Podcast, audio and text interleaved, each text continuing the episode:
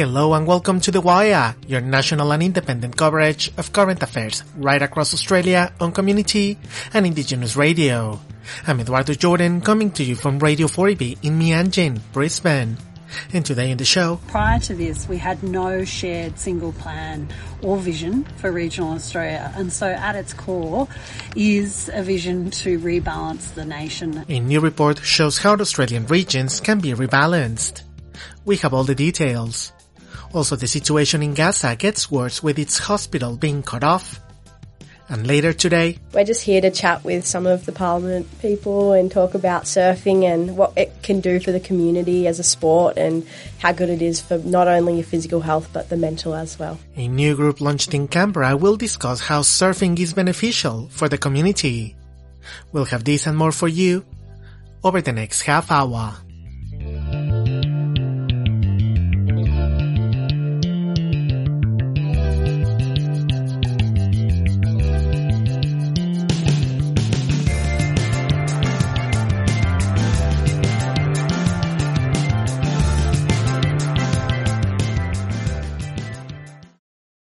Thanks for being with us today. We're air across Australia thanks to the Community Radio Network and the support from the Community Broadcasting Foundation.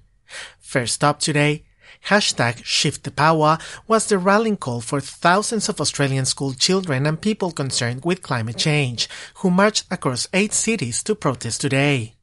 Organizer of School Strike for Climate in Sydney, Min Park, says young Australians sent a clear message to Environment Minister Tanya Plibersek. the vibes at the strike in Sydney were really good. We had a really good turnout, and I think we sent a clear message to Tanya Plibersek that um, young people care about the climate right now, and that we don't want new coal and gas. So it's the first time the protest will tell Prime Minister Anthony Albanese to act on climate change. How do you see this government's performance on climate action? We believe that this government's performance on climate is appalling. Frankly, uh, they kept on talking about how they want to host COP. They've said they are leaders in climate, but continually, continually let down young people and First Nations people through approving new coal mines, through not taking action, through just ignoring everyone that is telling them to please help them out of this climate crisis. In Melbourne, the Wire's contributor from First Nations Media Australia, Monique Rubeck, caught up with a First Nations woman who was part of the march there. My name is Chelsea Aniba. I am a Deba woman from the Kabawai seven clans of Saibai Island in the Torres Strait. And what, what, what are you doing here today? I'm here um, invited to speak um, at Parliament introducing the um, Bill for Duty of Care with the youths. So um, I've just been in Canberra, a panelist, invited panelist to speak there, and um, also just got invited here and with the strike today, and looking very forward to today. And, and it's all about climate change and saving the country, saving the land, saving our people, especially with climate change for the future. What would you like to say to the country? Well, there's a lot of things I can say, but how can you narrow it down to like a couple of seconds?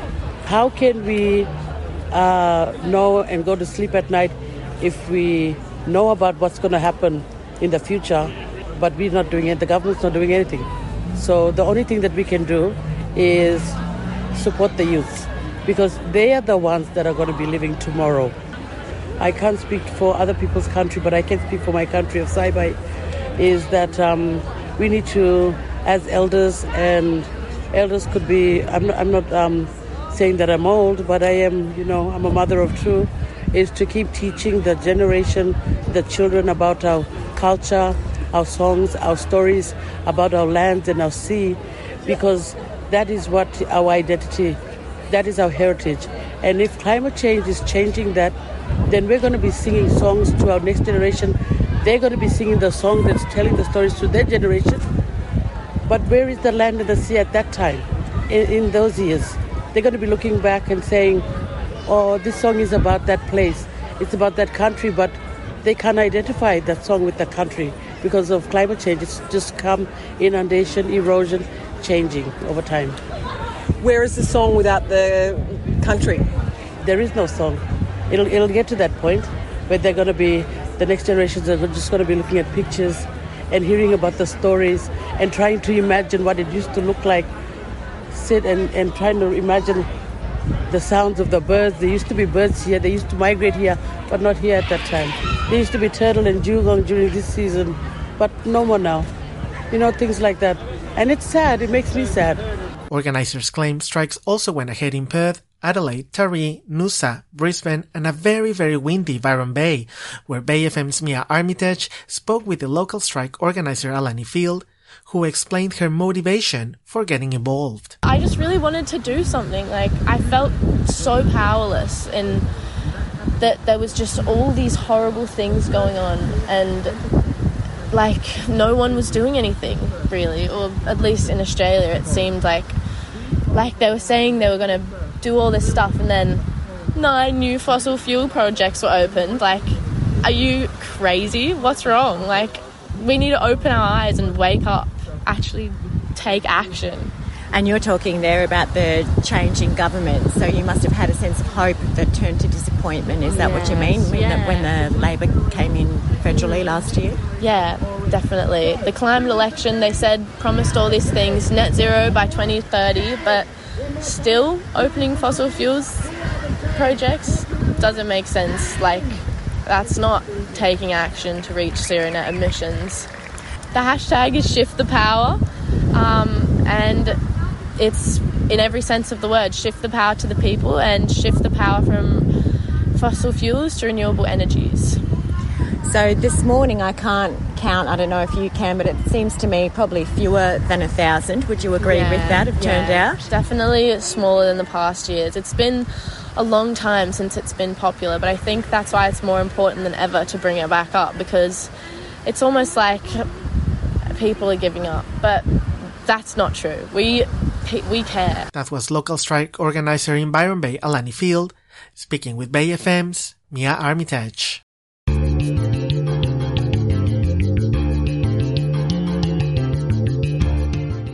Across Australia, you're listening to The Wire, Community Radio's national current affairs program.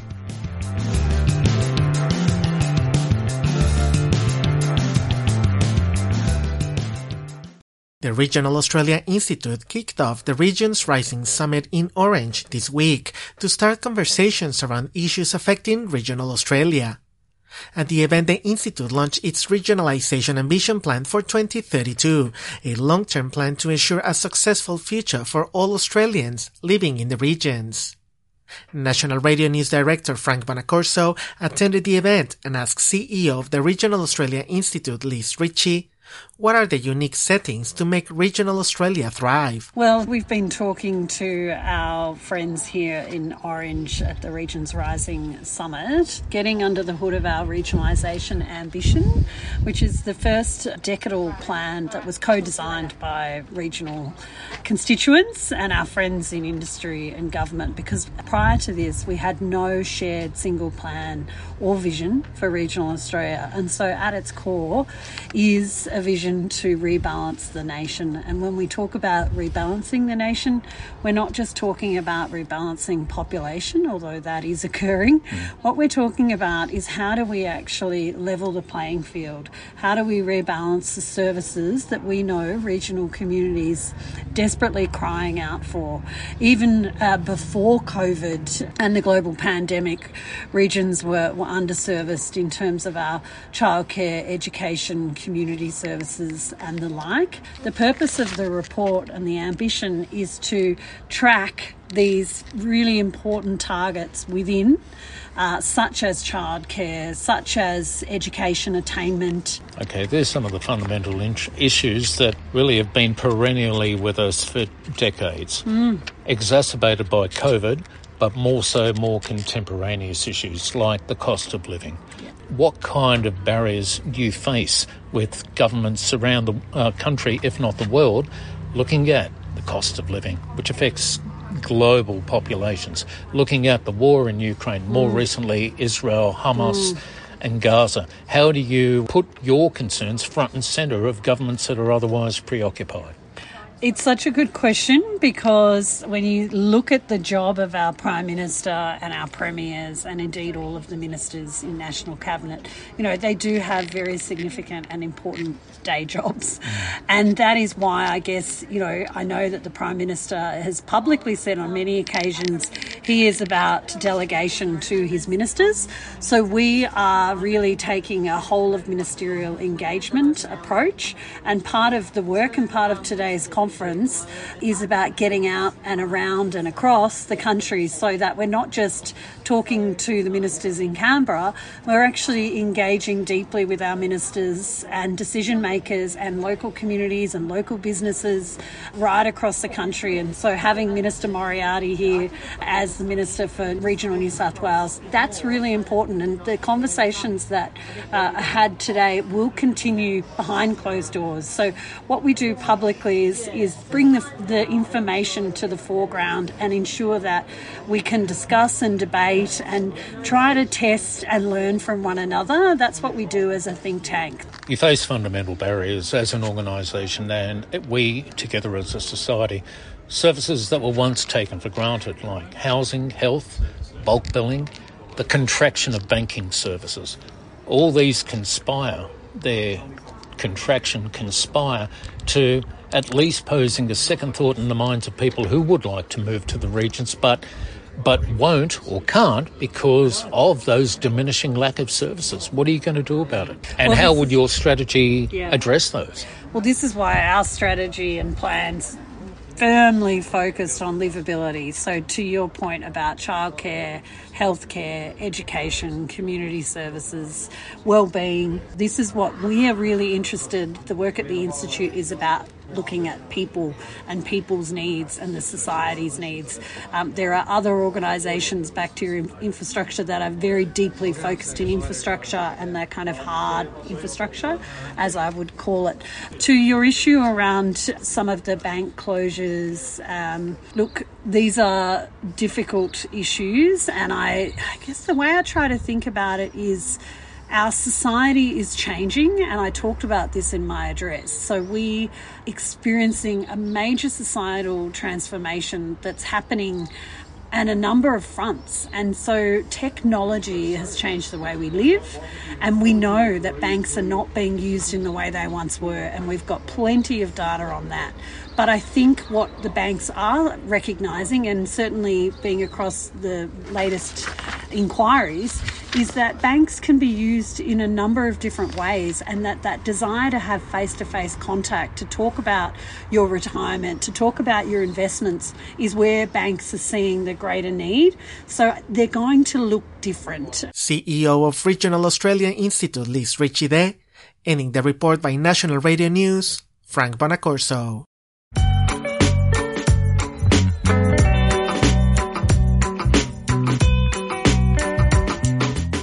You're listening to The Wire, independent current affairs on community and indigenous radio. I'm Eduardo Jordan in Brisbane. A big hello to our friends in Alice Springs on 8CCC 102.1 FM, to our listeners in Bathurst on 2MCE FM, and to the other side of the country to Radio Goolarri in Broome, Western Australia.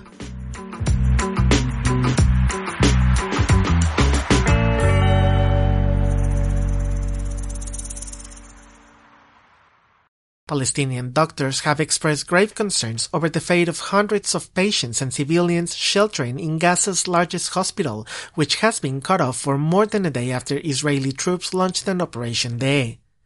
Negotiations are underway to evacuate 36 premature babies from the Al Shifa hospital, which lost access to incubators because of a fuel shortage. Plans for an evacuation have been further challenged by an inability to communicate with the hospital, a difficult security situation, and a lack of fuel.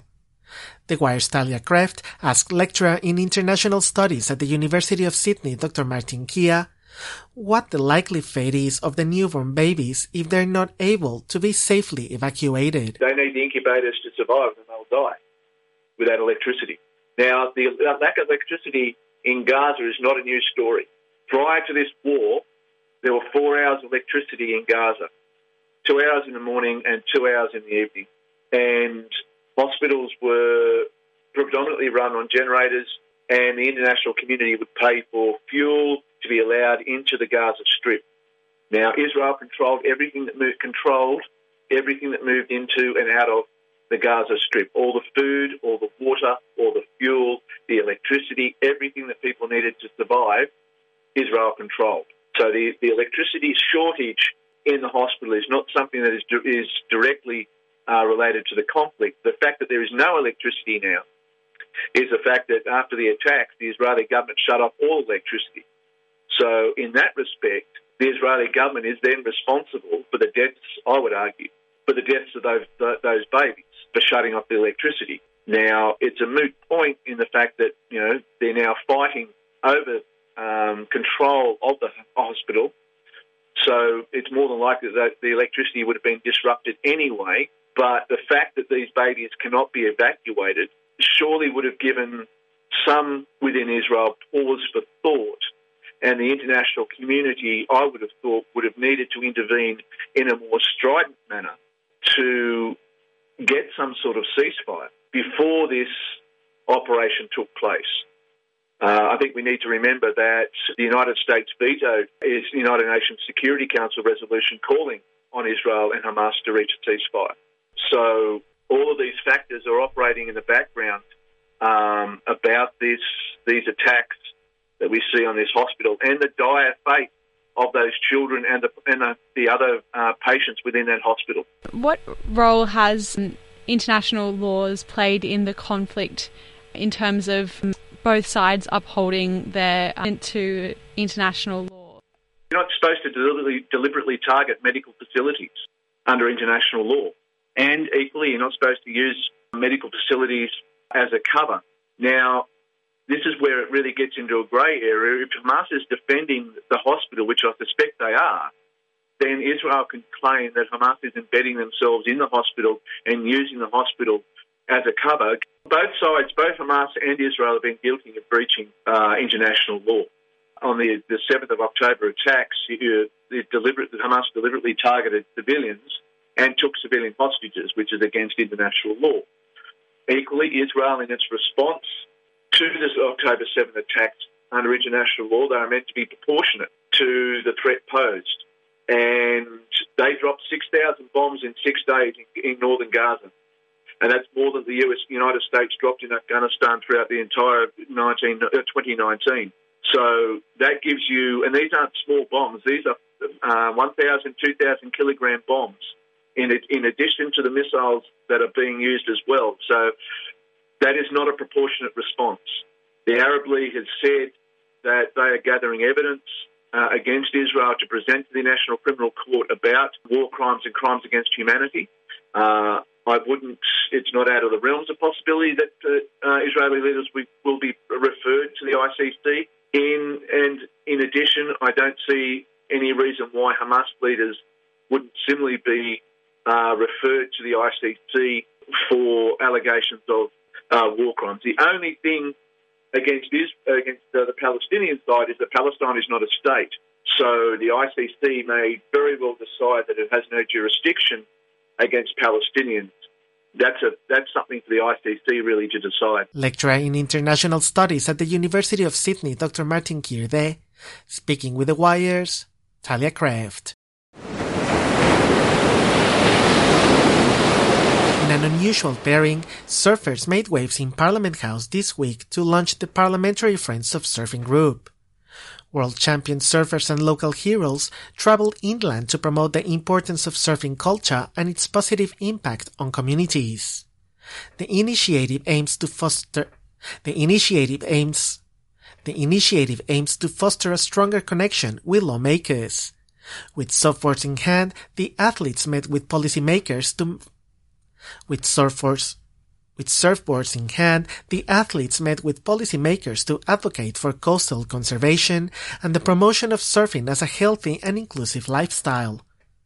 Homegrown World Tour champion surfer India Robinson attended the event and sat down with National Radio News political correspondent Amanda Cobb. I'm here with Surfing Australia for the initiative, you know, Parliamentary of Friends, and we're just here to chat with some of the Parliament people and talk about surfing and what it can do for the community as a sport and how good it is for not only your physical health but the mental as well. Yeah, and so obviously, like you've been involved in the surfing community for a really long time. How do you think it impacts local communities?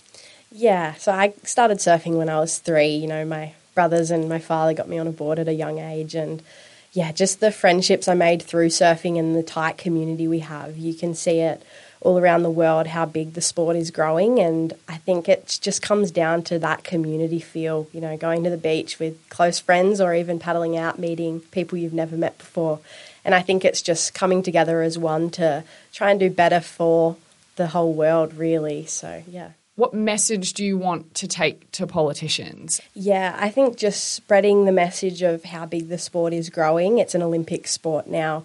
For the first time last, a few years ago, we went to the Olympics and Owen Wright got a medal for us, and I think that really put us on the board. And now it's growing day by day. And I think just talking to them and getting them to realise how strong of an influence surfers and the surfing community can have on the younger generation coming up, and it's just such a positive influence that we can have. So yeah. I think just chatting with them more and getting them to see potentially if they could help fund some cool initiatives like getting some younger surfers to go surfing more and the Australian Board Riders Battle and not only that but to the professional level like where myself and a lot of others are.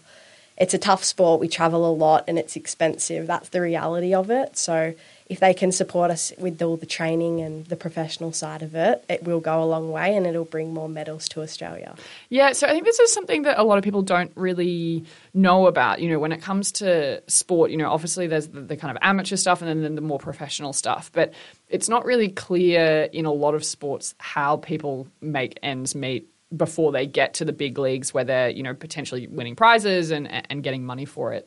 How does it work in surfing? Yeah. So there's the sponsorship side of things. If you're sponsored by a brand, they can provide you with some money. Or if you're on the other side of it, like myself, I would work a second job, which for me, I enjoy coaching. And then I actually developed my own brand, which is Queen in Me. And it's all about providing a platform for the younger female generation yeah, you know, it's a tough sport. For me, I rely on winning. I do, I have to win in order to get to the next competition. So, prize money is a big thing, and thankfully, the WSL do provide equal prize money for men and women, which is huge. And I'm very grateful for that. But yeah, if you don't have a sponsor, you're working a second job, or you're relying on your winnings. That's really tough. And, you know, we've seen that with, you know, even like the Matildas, right? You know, we're really having a national conversation around like particularly women's sport yeah. and how a lot of the time men can afford to, you know, just play sport and not have to work second jobs, but that's often not the case with women. Exactly. Yeah. I think what the Matildas have done for not only Australia, but worldwide on the female sport side of things, it's not just soccer, it's everywhere around the world for female sport. I think they've put us on the map and they've shown that females can do just as about as much as the guys. So if not better, we got a better result with the guys this time around. So it's really cool to see, and I think yeah, they're really paving the way for us. Definitely. Um, now you mentioned um, mental health right at the beginning. Yeah. What kind of impact do you think surfing has had on your own mental health, and then perhaps what you've seen uh, the impacts of it on people around you? Yeah, I think there's a level of it comes to just being in nature. It's it's it's statistically proven that it's best to be out in nature and mm. for us to be immersed in the ocean and surrounded by wildlife and yeah, it's it does something and I don't know exactly what it does scientifically, but it's very positive on your brain. Yeah. So for me, I personally know that without surfing I would have been in a probably pretty dark place and I went through I've been through a lot of injuries as well. So if I'm not surfing, I still am at the beach every day. I'm still going for a swim. It feels like home to me. So yeah, not only is it good for your own mental health, but the people around you as well. You're a happier, healthy person when you're able to go out in the ocean and enjoy what we have in Australia. But what's it like when when you're out in that, that sort of deeper water, you know, waiting for a wave? Can you describe just like what it's yeah, what what what you're kind of thinking, what you're feeling when you're kind of out there just bobbing on the ocean? Yeah, I, I think I can only expl- like express it as just fully at peace. You're at peace with everything. You know, you're not thinking about what's happening on land or all the jobs you have to get done. You're in the present. World Tour champion India Robinson Day, ending the story by National Radio News, Amanda Cobb. And unfortunately, that's the end of the show today. Thanks so much for listening wherever you're in Australia. The Wire is a co-production between community radio stations 2SER in Sydney, Radio Adelaide, 3 Z, 4 Z, and Radio 4EB in Brisbane, with the great support of the Community Broadcasting Foundation and the Community Radio Network. We'll see you next week, same time, on your local station. And if you would like to listen to any of our stories again, you can go to our website at thewire.org.au. The Wire acknowledges the traditional custodians of the Turrbal and Jagera countries where this program has been produced, and we pay our respects to Aboriginal elders past, present, and emerging. Today The Wire came to you from Radio 4EB in Mianjin, Brisbane. I'm Eduardo Jordan. Thanks so much for your company, and we'll see you next time on The Wire.